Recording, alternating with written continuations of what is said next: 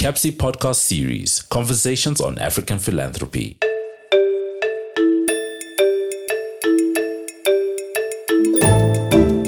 Welcome to yet another episode on Conversations on African Philanthropy with me, Bhekinkosi Moyo, the Director of the Center on African Philanthropy and Social Investment at the Wits Business School.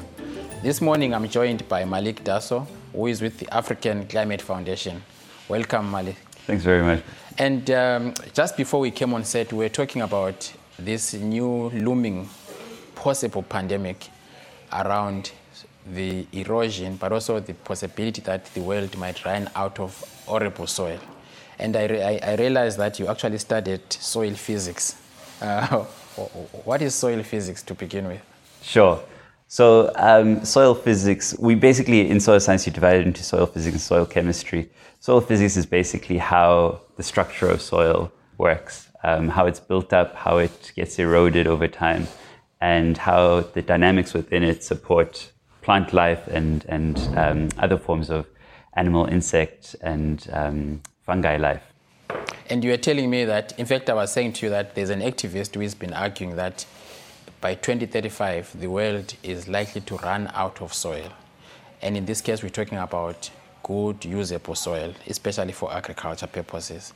And you were more or less confirming that. And uh, what, are, what are the forecasts and trends when it comes to the management of land, but also thinking about the soil.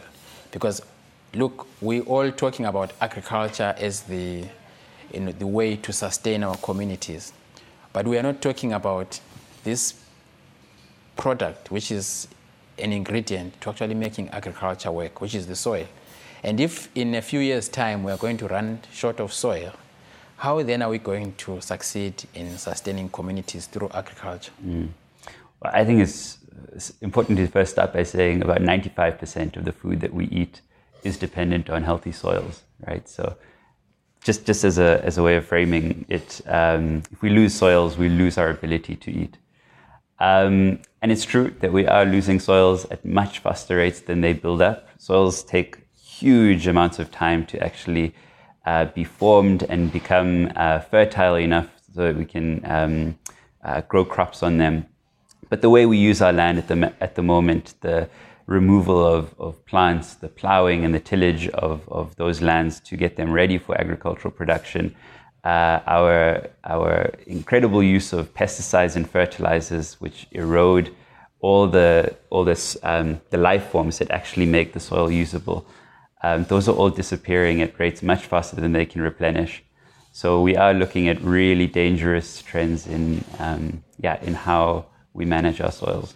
And so I've been following some of the conversations uh, closely on climate change. And right now, as we are speaking, a lot of our colleagues are in Egypt at the COP27. Is this element of soil preservation part of the conversations as we speak? Hardly. Hardly. Hardly. I mean, and, and why is that? Yeah, well, for one, we're struggling to even get food on the agenda of COP. This is going to be the first COP where food is actually, um, yeah, where it's actually featuring. I mean, we, we recently, with um, the Global Alliance for the Future of Food, which is a group of philanthropies, international philanthropies focused on food systems, they put out a letter to the COP presidency saying put it on the agenda. But you know, soil is it's many degrees of separation away from even food in a lot of politicians' mind. They don't see it as a as a um, threat at the moment. I'm hoping that um, you know, the, the, the, soil scientists come out in full force and, and really bring it to the attention because it's yeah. a fundamental part. It both contributes to climate change in huge ways um, and is impacted by droughts, floods, um, extreme weather events. I, I, suppose it almost sounds impossible when you say in a few years we are going to run short of soil. Uh, most people don't register that because soil is almost in abundance. You know, we see it everywhere we go, we step on it, you know. It's almost like there can never be a time when we run short of soil. But we are talking about soil that will be productive for, for, for agricultural purposes. And so that's where the focus should be. Which takes me to where you are located, the African Climate Foundation. Uh, for those that don't know much about the foundation, uh, when was it established? What is its mandate? and uh, what are the activities that uh, the foundation is engaged in? Sure. So the African Climate Foundation is a it's a relatively young foundation. We've been set up for just over two years now, um, and we were sort of established as a way of recognizing that a lot of international philanthropies wanted to invest in climate change in Africa, but didn't really understand how to. And the narratives that they were using were very much informed by uh, European um, sort of concepts of how um, African economies work. And so the recognition was that they needed a, an African led, um, African based uh, regranter to actually guide and, and lead um, how philanthropies look at the sector. So that was the initial um, uh, establishing point. So we were sort of set up as a regranter back then. Um, but since then, we've grown incredibly quickly. Um, we're expanding into um, lots of different countries on the continent with different portfolios of work, uh, focused mainly on energy transitions, uh, agriculture and sustainable land use, and then uh, also urban settlements. Um, and I think, uh, yeah, maybe one other point to mention here is that we are we are building ourselves as a thought leader on this nexus between development and climate change. We, we're seeing development as a fundamental response to addressing any climate um, yeah, responses. So to, so to most people, um, again, just we're talking about the issue of soil. To most people, climate is also something that they hear about. Uh, some are beginning to see some physical manifestations of the challenges that are likely to come. But it hasn't really been a key focus of most people, including philanthropists. It's only recent that we see the rise of climate philanthropy. In fact, I don't know what your research is telling you, but a couple of years back, the, the statistics were that only 2% of global finance goes to climate change. Uh, has there been a change? Are you seeing a change in people's perceptions, but also in people's uh, programming around climate change mm. and uh, its related effects? Yeah, it is changing. Yeah. Uh, it's changing, but too slowly at the moment. Um, I think you know one of the one of the problems. I mean, there've been philanthropies that have been you know around for a decade or two, um, and they've been trying to sound alarms, but it hasn't really resonated. And I think one of the reasons for that is that climate change has been seen as strictly an environmental issue that hasn't made its way into developmental narratives. Um, but what we're seeing uh, across the continent, especially, uh, is that you cannot um, you cannot differentiate between them. The drought in the Horn of Africa this year putting Somalia, Ethiopia, um, basically on the brink of famine. Um, you know, these are issues that require urgent attention from the philanthropic community. And there's there's really good examples of where philanthropy has actually stepped in to encourage other forms of investment, whether it be foreign direct investment, public investment into a sector because of you know better guidance on how to invest, and then also the private sector de-risking those investments for them. There's people are making moves, but it's it is moving too slowly at the moment. Yeah, and of course, I think before we we, we, we came on set, we were talking about why you are here at the PASA conference, where you know the theme is pause, reflect, and uh, almost reset to start thinking about the future. And of course, there's no future without addressing issues of climate and climate change related consequences. But one of the things that you were saying, and I think I agree with you, is that philanthropy is program specifically for certain interests. So it's education, it's health, it's you know poverty, is inequality, or it's just climate. But those intersections are slowly taking place, but also at a very slow pace. Do you think we could do more in terms of framing and conceptualization so that philanthropists can actually see those intersections? So that when you are programming on education, you must also think about the implications of climate on education. And the same applies climate on inequality, climate on health, and so forth and so on. Mm.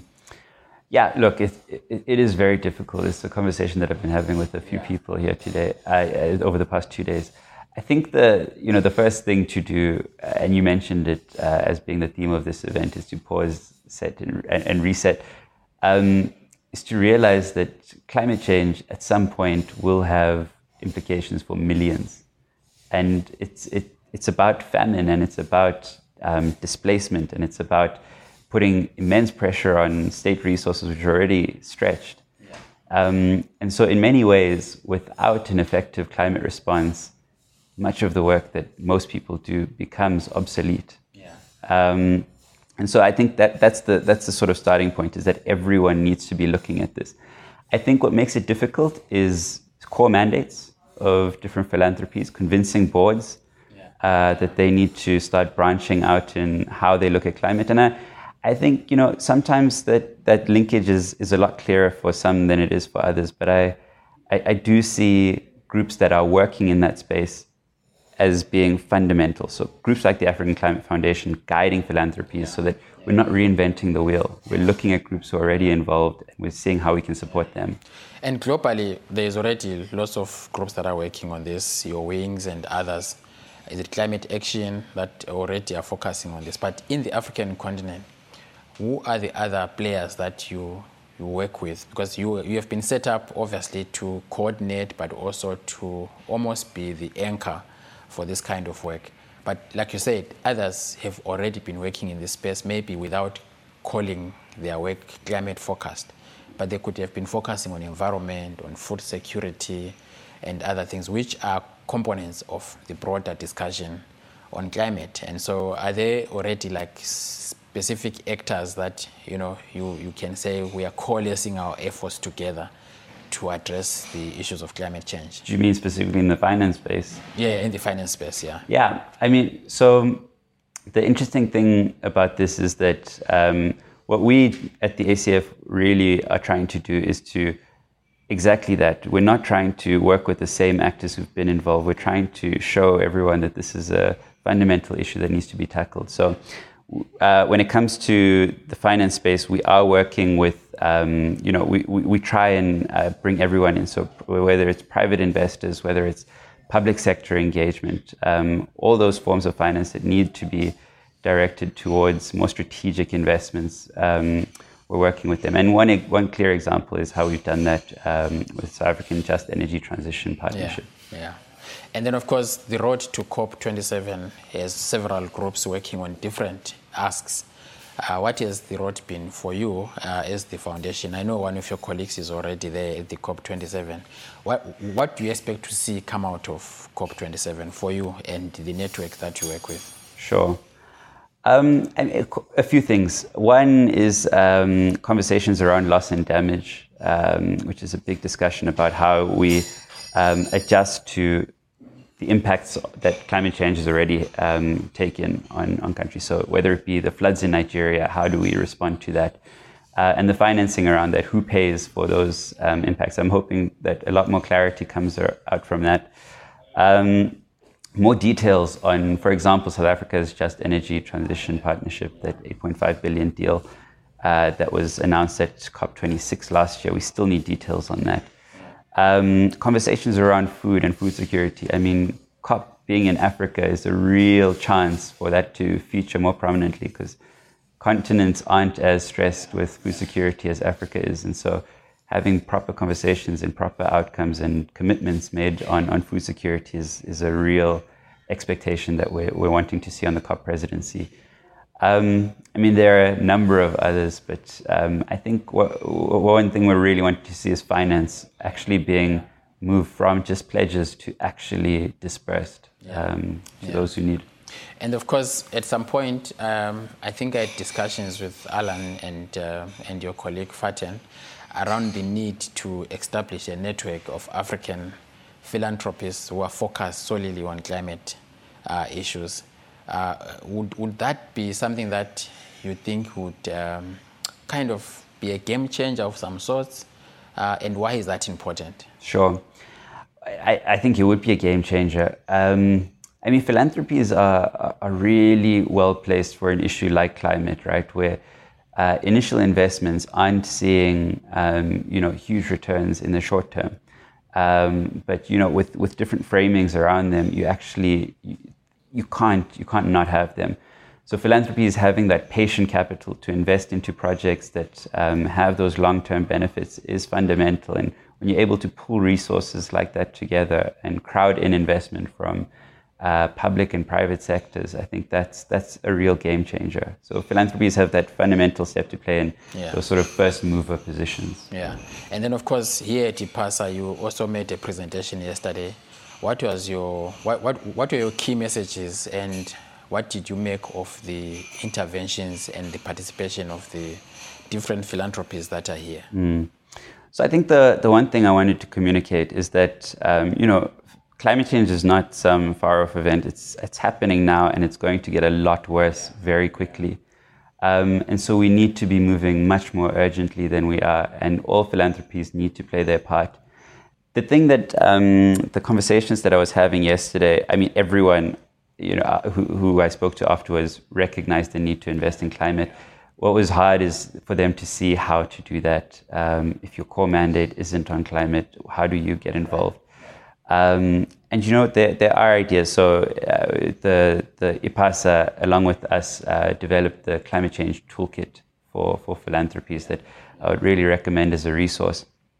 But I mean, there's other things. Uh, philanthropies committing pledges or pledging financing, even if it's not part of your core mandate, supporting the groups that are in that space Yeah. is, a, is another way of, Yeah. of doing that. Are there are there any climate funds in the continent that uh, philanthropies could contribute to, or groups that are working on climate change and other related environmental issues can also look toward in terms of getting their work supported? Um, yeah, I mean, you, you are in the space, so maybe you could enlighten uh, our viewers on any of the resources that are out there. Yeah, I'm going to be cheeky and, and punt ACF. And the reason, the reason why I'm going to say that is because, you know, ACF, uh, we're, we're a regranter, right? So, so we play this funny role of having to fundraise and, then also disperse funds. Yeah, yeah. Um, but I mean, there, there are groups, right, um, who are doing the actual work on the ground that need that kind of support. And working with the ACF to sort of identify those interventions, be thought partners. So even if it's not funding, we, we can, there's a lot of work that can be done on that sort of co-funding arrangements or, um, yeah, thought leadership partnerships that, that can be developed. Yeah. And then, of course, we are wrapping up, but I'm, I'm interested in knowing the person behind the work. How did you end up in soil physics, land management, and now in climate um, change uh, issues? There has to be something that drove you into this line of Yeah, work. yeah. I I wanted to do agriculture for when I was in high school, but um, yeah, my parents didn't think it was a it was a useful path to to take at the time. It was too specific, but um, it's a passion I've always had, and the reason why is because I wanted to work in a sector that was always needed. Yeah. So an issue like food security is something that will never go out of out of necessity. So that was why I wanted to find myself there. I went into um, into soil physics because I recognized the need for technicians on the continent, uh, specialists who are working on on these issues. Because we have we have a lack of, of Yeah. expertise on the continent. In fact, I wanted to ask before we proceed, how many do you have? A, do you have an estimate of how many soil uh, f- are they soil physicists? Uh, you have an estimate of how many there are? I think it's my first time meeting one. Uh, I've met I've met about four or five in South Africa. I can't Yeah. I can't give an estimate of Right, how many there are. I don't know if we have a good database of that, but Yeah. um, yeah, no, there, there aren't many. That's the that's the worry. Um, I think a lot of people are soil physicists by by their by their training, and they maybe not call themselves that. A lot of farmers who do tracking of their farms are in many ways um, soil scientists. Um, but yeah, I, I I did a lot of my activism around. Um, uh, environmental and social justice issues. So that's that's what's uh, driven me to stay in the space and work on the on the climate one because it is so all encompassing. I mean, I know I kind of did not ask you this, but it would be unfair for me not to ask given the world uh, affairs now. How is it possible that the war between Russia and Ukraine leads to Africa struggling with food? Yeah. So in many in many ways, right? Um, so the first is that uh, a lot of our food security is based on imports.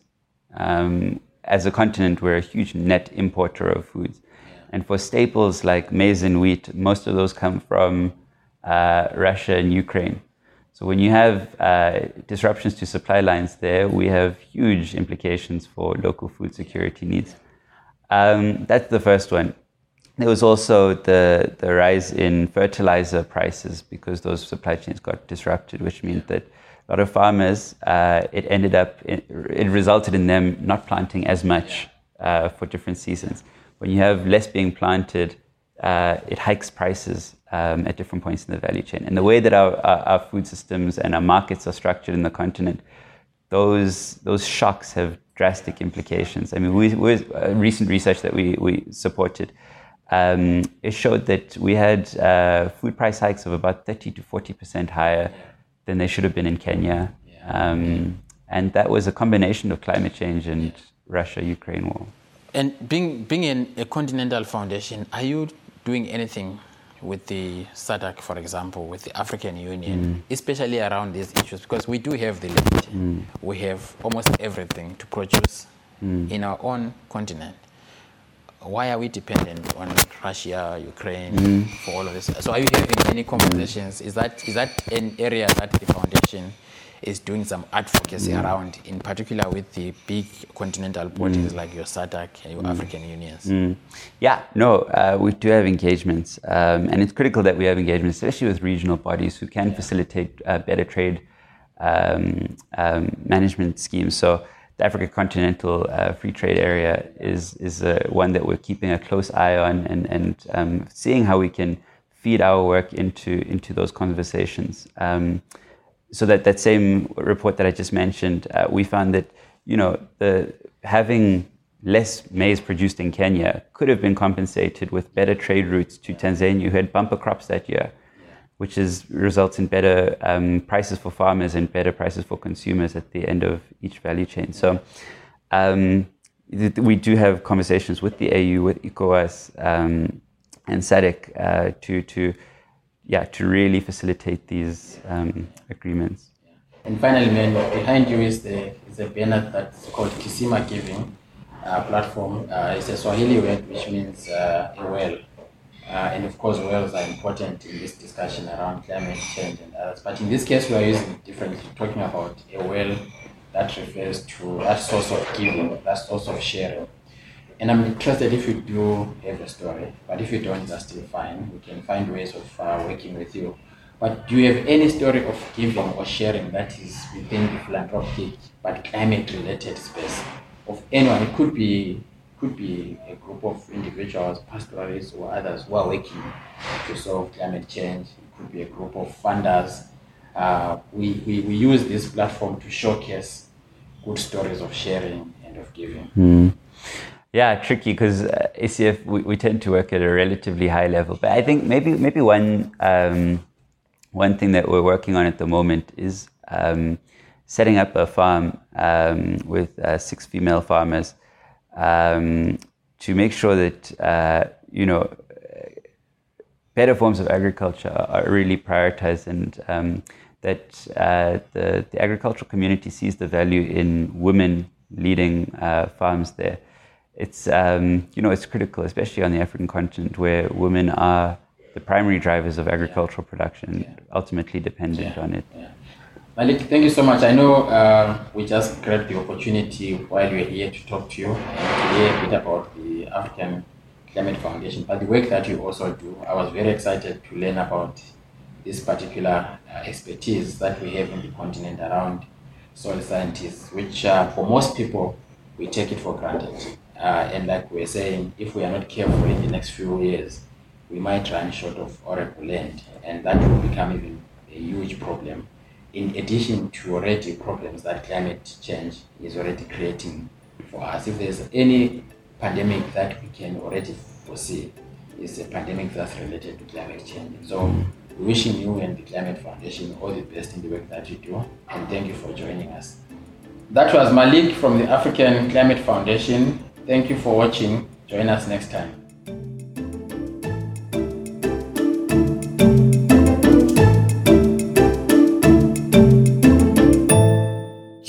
Listening to the CAPSI podcast series, Conversations on African Philanthropy.